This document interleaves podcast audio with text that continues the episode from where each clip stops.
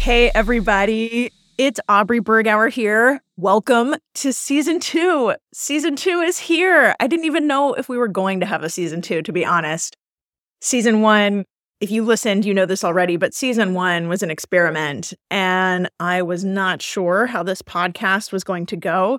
And I have to say, I'm so honored by the traction it got and support that you all showed sending it along to others, posting online. So I decided to bring it back because it seems like you all like it and find it helpful. So again, I'm just, I'm really grateful and uh, honored by your response. So, this season features interviews with some of my favorite experts I've learned from both inside the arts as well as from other sectors whose work directly applies to what we do. And these interviews were all captured over recent months. At the time of recording, they were exclusive to LinkedIn as part of the LinkedIn Creator Accelerator program. But now I'm able to share this content more broadly. So I've chosen my favorite conversations, which I'll be sharing with you here. First up, in this first episode of season two, is company culture. How company culture used to not be at the forefront for arts organizations, but really has shifted in the last year or two. And, you know, back in 2017, I think it was, I remember writing a blog post quoting Capacity Interactive's Ashley Dunn Gatterdam. And at the time, she was a senior consultant, eventually a VP there. And she was saying she had never heard an arts organization talk about company culture. And she was right. And now, though, it is part of the day to day conversation. We talk about values, we talk about who do we want to be. We do research on company culture. It's it's quite remarkable, in my opinion, that just in the last five years or so, this really has come to the forefront. So this whole season is about how the narrative is changing for the arts. And this is a big area in which that is true. And I'm so happy it's true.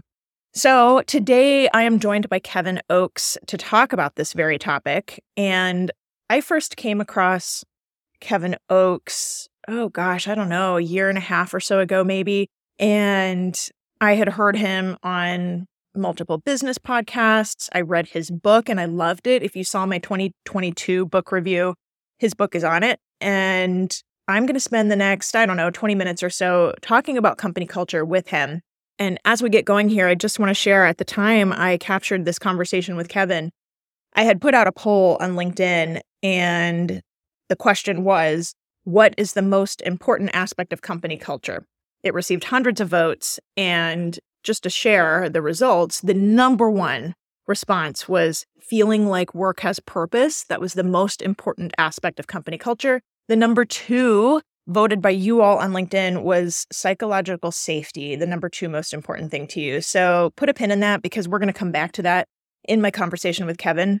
And like I said, this whole series is called The Narrative is Changing. And I started saying that I think at the beginning of last year, early 2022, and I'm still saying it today, a year later. The point being, there is a lot shifting for the better in the business of arts and culture. And I am so glad you are here to be a part of it. Season two of The Offstage Mic starts right now. Hey everyone, I'm Aubrey Bergauer, and welcome to my podcast. If we haven't met, I'm known in the arts world for being customer centric, data obsessed, and for growing revenue. The arts are my vehicle to make the change I want to see in this world like creating places of belonging, pursuing gender and racial equality, developing high performing teams and leaders, and leveraging technology to elevate our work. In this season, I'm bringing you conversations with some of my favorite experts from both inside and outside the arts, all to help build the vibrant future we know is possible for our institutions and for ourselves as offstage administrators and leaders. You're listening to The Offstage Mic.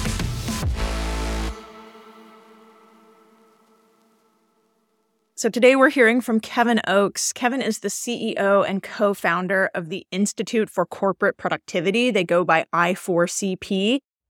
They are the leading authority on next practices in human capital. Kevin, I mentioned this before, is also an author. His book is called Culture Renovation. And when it first came out, it was a number one new release in a dozen Amazon book categories. I saw another run has been printed again. What that means is that this is very popular.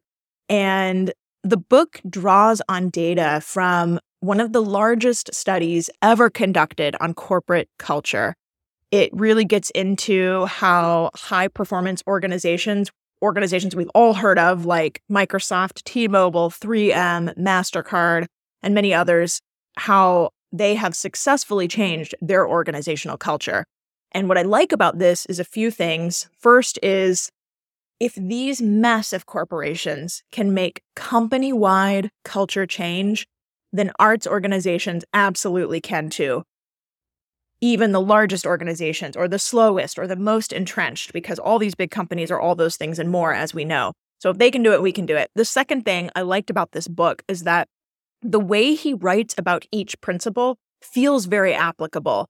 I could see myself applying this work if and when I'm back leading an orchestra or another organization. It felt like it wasn't too distant, even though he was primarily working with larger for profit companies. So I really appreciated that. And then lastly, I love that the whole point of culture renovation is that change is possible. So that completely matches my brand, changing the narrative. The whole series is the narrative is changing. And it definitely matches what we're seeing play out in our field right before our eyes. So let's bring in Kevin. Welcome, Kevin. Thank you, Aubrey. That's a very nice intro. I appreciate that. First question Can you share an example of an organization or industry that is very slow to change? And then if you do have the end of that story that's good, that's even better. yeah, yeah. I well, as you um, correctly pointed out in the book, it's not only database, but there are a lot of stories in there about real life situations and companies that have undergone culture change, both on the good side and the bad side. And in fact, I write a monthly newsletter where each month I have a culture fail of the month. So I talk about some companies that probably could change. One company that I did profile in the book that I think has been slow to change and probably won't come as a big shock is Boeing. Boeing, anytime you have a large organization, it's going to be hard to change culture.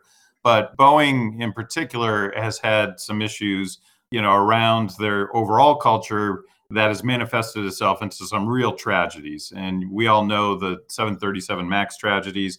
And the US House representatives blame that on a culture of concealment in their investigation of those tragedies. And what they meant by that was there wasn't psychological safety, as you mentioned earlier, in the company at the time, where engineers and others felt comfortable sharing some of their concerns. And that was one of the factors that led to those tragedies, unfortunately. Now, obviously, they're doing a lot to try to change that, and I think they're making some good progress. But they're one that I profiled in the book around, you know, the slowness to change the culture and some of the ramifications of it. Despite that, you know, I think when you look at some of the big companies that you mentioned that have been very successful in, in changing their culture, Microsoft was one that I featured early in the book. I think there's lessons there for any size company in any industry to take away and use within their own organization. I talk to a lot of smaller startups or nonprofits, and the lessons that I highlight from some of those larger companies are completely applicable to those smaller organizations.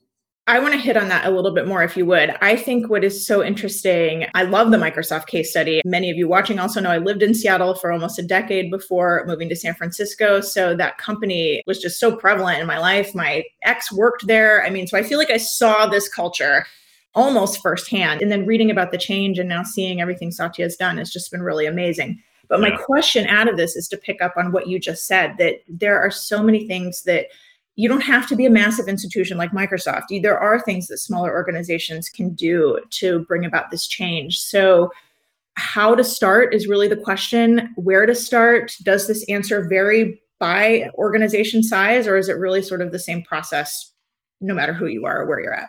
Well, that was kind of why we wrote the book. I didn't set out to write a book. We set out to do a research study on culture change because we recognize that most companies who set out to change their culture they fail, and many fail miserably at trying to do so. And only about 15% actually succeed in changing their culture. And I've seen other research studies that have similar success metrics. What we were very curious about was that 15%. Was there some kind of blueprint that other organizations could follow if they want to change culture? There are a lot of books on culture out there, but they tend to stay very ethereal and high level. Yes. And what I was trying to create was a manual that CEOs and organizations could use to enact that change. And so it's organized into three phases plan, build, and maintain. And the reason we chose those phases is because as we got into doing this research, we were using the term culture transformation, which most people uh, use when they talk about culture change. But we recognize that none of those successful companies really transformed their cultures. What they did was renovate, and that became a better term to use and a, almost a safer term to use because those successful companies kept what made them great to begin with, um, you know, kept what was unique and hard to replace. But like an old house, they renovated to improve the future value of that house going forward. Now, like in an old house, you wouldn't just go in if you're going to renovate that and start knocking down walls without having a plan because you're going to knock down a load bearing wall and bring the whole thing down. And the same metaphor holds true for companies. And so I think those successful companies did a very good job at first listening to the workforce, really gauging employee sentiment, really understanding what some of the underlying issues are. By the time things get up to the senior team, it gets filtered. And I see it happen all the time. You know, I tell executives the worst thing you can do is lock yourselves in a conference room and decide what the culture is today because you'll get it wrong, right? You've got to really understand what the employee sentiment is. And Microsoft did this well. They understood the employee sentiment, and Satya was did a fantastic job at embracing the HR team and the head of HR in this effort to plan how they wanted to change the culture because he knew it had to change going forward. And he set out some tenets. I think creating a very simple rallying cry inside the organization is an important one. At Microsoft, it was all around growth mindset and the ability to constantly be learning. One of Microsoft's problems that you probably recognize very well, Aubrey, from the past was that people used knowledge as power and they were very reticent to share their knowledge. And they used knowledge to protect themselves, protect their fiefdoms. And what Satya said right out of the gate is I want a culture of learn it alls, not a culture of know it alls. And I want knowledge sharing to be power, not knowledge to be power. And that's the mantra that they've really incorporated throughout the organization. It's very much a learning culture. And growth mindset is something that everybody in the organization understands and knows and can recite. And so that's all part of, you know, this planning process. How are we going to roll out, you know, a very consistent message to the organization and set our cultural path and how are we going to define behaviors that we want to see from our leaders, et cetera, before we really enact the culture change we want to see.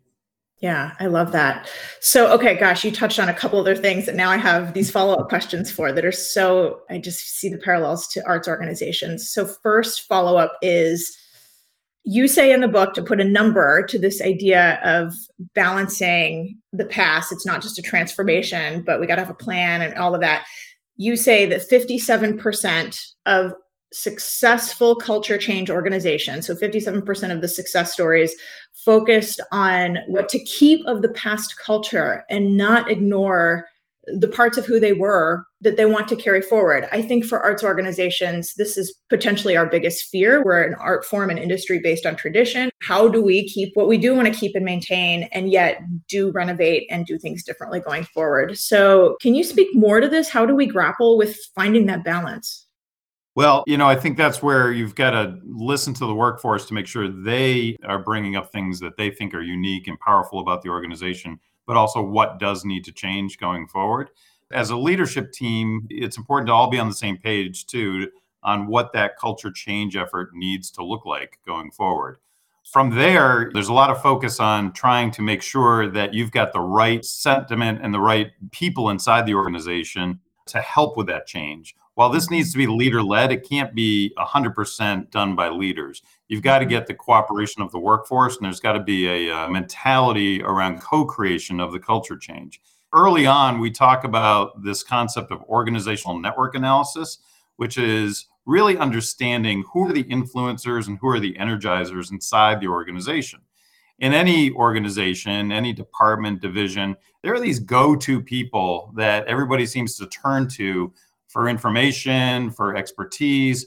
but a lot of times just for energy, right? And there are people in your life, Audrey, that you you talk to and they fire you up after you talk to them. And then there are others who, after you talk to them, they just kind of suck the life out of you. You know, they're like Darth Vader.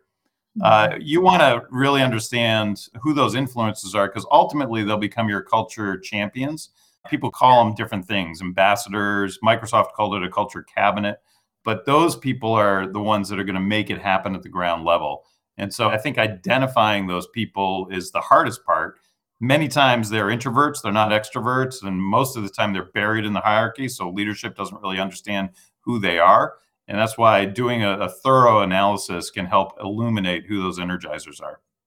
I love this. This part of the book was so illuminating for me, I have to say personally. So, for anybody who's in a CEO role, I think the lens I had defaulted to was I have to model change from the top. I have to, which is not wrong, but it's not complete.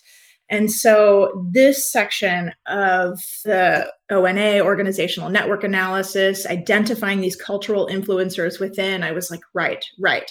And I've been on this personal quest over the last few years, I would say, of just really trying to learn how to better empower others so that everybody feels powerful no matter their level of seniority. Okay, so this all started coming together for me in this light bulb moment as I was reading I guess my question is can you talk more about how to identify these cultural influencers? And then this is also coming in from the chat from Sunshine. Hi, Sunshine. She's saying, I recall from previous feedback to Aubrey's blogs is that there's fear from middle management to push for this type of change and suggest that this type of renovation needs to come from the top. So, anyways, a different way to say yeah. the same question, but how do we identify these people? And for anybody on this that's not a CEO role, like this question is for you like what do we do with this these important people let me start by saying it's hard to have culture change really happen if you don't have support from the top. So mm-hmm. I'll, I'll, just say that as a blanket statement. It's not that it's impossible but it's pretty hard to make that happen. And the way you get support from the top is to lead with data and back it up with stories from organizations that leadership either respects or maybe even fears so that you can get some of that buy-in. But the hard work is really done in the middle. So that organizational network analysis is typically conducted through a survey process where you're asking employees who influences you, who do you need more time from going forward. It's really it's kind of a triangulation exercise to see who those indispensable people are. And we use this technique for a lot of things, not just for culture change. Right now, it's being used heavily to identify people who might be on the brink of burnout because everybody's coming to them and they're at the center of the beehive and it's very likely that they're just feeling overloaded. And those are the people you can least afford to lose and you want to make sure that you are, are, making it safe for them to speak up and say hey i'm overloaded or try to offload some of that. But they're also the ones that are the most influential and so that's why you want to understand who they are so that you can address them. You can use different techniques to also get at the same answer. Some people are monitoring Teams or Slack or email. I find that to be a little invasive as a normal process. So I we prefer the survey method of ONA. Critically important uh, if you're trying to change culture going forward. I mean, on one hand, a small organization, you can identify these influencers easier because you know everybody so well. It's a little um, easier. Okay, so it doesn't have to be so formal as a survey at that point. It's right. more organic and obvious. Okay, got it. Um, okay, so if somebody's not the chief executive, but they do want to push for change, do you have, you're right, it has to be leadership from the top, there has to be buy in. But I do hear a lot, to be blunt, from people all over who are just frustrated with their leadership. Is there anything somebody not in a position of traditional power can do to try to help yeah. push for the renovation we need? Well, like I said, I think data goes a long way. So the more you can use data to build your case for what you're trying to accomplish, the better off you are and back it up with real life examples. But you know, I, I do see there are a number of organizations where it's been a bit of a ground root effort, you know, where people have filtered up some things that need to be changed inside the organization and have convinced leadership of that. I would counsel anybody to just continue to push. If it's a company you care about, you know, make sure leaders understand that and understand what could change going forward. Because typically, if you fix the culture, the performance follows that's really the you know the number one mm-hmm. thing that I think is highlighted in the book and in the original research that every company that has had significant culture change has typically seen their performance improve over time. It's very, very rare that you have this wildly successful organization and the culture is horrible, right? Usually that doesn't happen, and it's much easier to fix the culture first. Love it. You're talking about data and storytelling. I mean, Kevin, you are speaking my language. I know we just met, but I I like eat this stuff for breakfast. I love it. Okay, so kind of switching gears a little bit here. Have you done any work with a company or their culture among unionized employees? And mm. I say this because so many arts and culture organizations do work with in classical music, it's the musicians union, it's our stagehands union. You know, the opera companies have AGMA, the Actors Guild, you know, all these things. So unionized culture has its own set of challenges, I would say. Right. Right. And I don't mean to speak with in too many generals or too broad of a brush, but it does have its own set of challenges. Yeah, so no, and, Can you talk about that? so I've never been part of a union uh, personally, but I uh, understand the challenges, and we certainly work with a lot of companies that are unionized and have powerful unions, and so it adds a layer of complexity to the whole process but not unlike um, where you have different offices in different parts of the world mm-hmm. or different divisions. You're always going to have microcultures inside the mm-hmm. organization.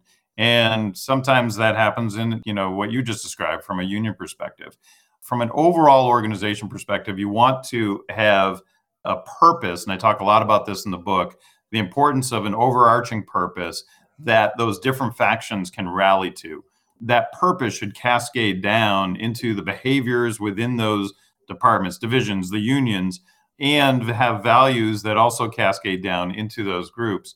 So that even though you do have some microculture nuances within each, everybody is very clear on what the broader culture should be and what the broader purpose is. And I think that's part of painting that vision for the future that I talk about in the book. And there's some good examples about companies that did not do a good job of painting a vision for the future. Usually it was a CEO or a new leader who came in and blamed the past, you know, and blamed the predecessor, as opposed to let's ignore all that. Yeah, it happened, but we're going to focus on what we want to see for a brighter future tomorrow. So that to me is what some of the best leaders do and some of the best organizations have done in order to rally all those microcultures towards their vision. Yeah, I like that. Yeah, lots of microcultures, not that different than a global brand that has offices all right. over. Yeah, I like that. I appreciate that analogy a lot. Switching gears a bit here, I want you to weigh in on the future of remote work. So, mm. this is like changing in real time before our eyes. And I know the book yeah. has been out for a year, so I don't mean to sort of put you on the spot too much, but some parts of our organizations require in person work. We put on performances, right? But some right. parts of our job don't require us to be on site. So, does any of your research shed light on how company culture intersects this changing nature of our workplaces? Yeah, I think it's one of the reasons why the book has continued to be so popular because I think organizations are are looking at the move to remote work and wh- how is that affecting our culture overall. We do more HR research than just about any other organization on the planet. And so you can imagine that during the pandemic, we've just done a ton of research on hybrid work situations, flexible work situations. We have a brand new study coming out that has examined that in depth. We really feel like we'll never go back to the way it was. You know, we are in an era now that people have to accept that employees will work remotely. Employees are demanding that of their current companies, they're demanding that when they go look for new jobs to have that flexibility. But there's a big difference between hybrid and flexible work, in my opinion. Meaning that a lot of companies are saying, okay, we'll we'll allow hybrid work, but you got to be here Monday, Wednesday, Friday, and you know certain hours in the day. That typically is not what employees are looking for. And anytime you put a blanket policy across a whole group, you're immediately creating exceptions. You're immediately creating a situation where that doesn't work for everybody. And what several organizations are moving to is truly flexible, which means the manager and the employee work out what's going to be best for the organization and best for the individual. And truly flexible work might mean I'm working remotely all the time, or I am coming in when I need to to the organization. Or the flip side is there are a number of employees who really want to get back to the office. They have better bandwidth there, it's more quiet than their home situation, what have you. So you give them that flexibility as well. Uh, true flexibility is something that we're seeing being embraced by more and more organizations versus this sort of forced hybrid that I keep seeing in some companies. And yeah, it's it's changing things for sure. It's also changing the way leaders lead. I think we have to spend a lot more time training leaders. How do I manage a virtual workforce? How do I manage a hybrid workforce, you know, in office and remote uh, workforce? And the better managers are understanding that and grasping that. The better managers are understanding that and grasping that. Amen. All right. I have only about 5,000 more questions I could ask you, but uh, we have come to the end of our half hour together. I just want to say, as we're wrapping up, first and foremost, thank you, Kevin. Like I said, I'm just a fan of the book. One more time, the book is Culture Renovation by Kevin Oakes. It's been out for a year. I just learned it's in its fifth reprint. And I just, I really enjoyed it because it does feel so applicable. And just hearing you speak here just reinforces that, that these really, it's not just pontification. It's really talking about how do we apply these principles and research to our own organizations. Thank you, Kevin. Uh, we're going to call it for Thank today. you, Aubrey. Appreciate it. you are so welcome. All right, everybody, take care and we'll see you next week. Take care. Hey, offstagers. One of the top things I hear from individuals all over, something people are increasingly wanting, is people who say, I want more connection with like minded colleagues. If that resonates, I created a new community and you're invited to join. It's an online gathering place for arts and culture professionals wanting a different, stronger paradigm for the industry. It's a place for those not satisfied with the status quo for arts and culture, who believe there is a better way forward, and that the future of the field doesn't have to be all doom and gloom. It's a place of people trying to navigate the ins and outs of careers in the arts and want smart, growth mindset type people alongside them. It's a place called the Changing the Narrative community. I'm so excited by the folks who've already joined, and no matter your artistic discipline, geographic location, role, or years in the field, you are welcome and invited as well. Visit aubreybergauer.com slash community. The narrative is changing, and I hope to see you there soon. And we're back. Today on Top Tunes, the music Is it just me, or does this sound terrible? Wait, I think I heard of someone who might be able to help us. There's this company called Novo Music. They provide across the board audio solutions from recording repair to audio editing to original music and sound design and beyond. Well, what are we waiting for? Today on Top Tunes, the Now music Now that's better. Novo Music, conducting your creative vision. Find out more at novomusic.co. That's all for today, folks. Thanks so much for listening, and keep up with more content like this by following me on LinkedIn or Instagram at Aubrey Bergauer. Definitely hit that follow button to subscribe to this podcast. And if you liked what you heard here, will you consider leaving a review or rating? I'd be so grateful for your help and support in that. Thanks again. See you next time on the Offstage Mic.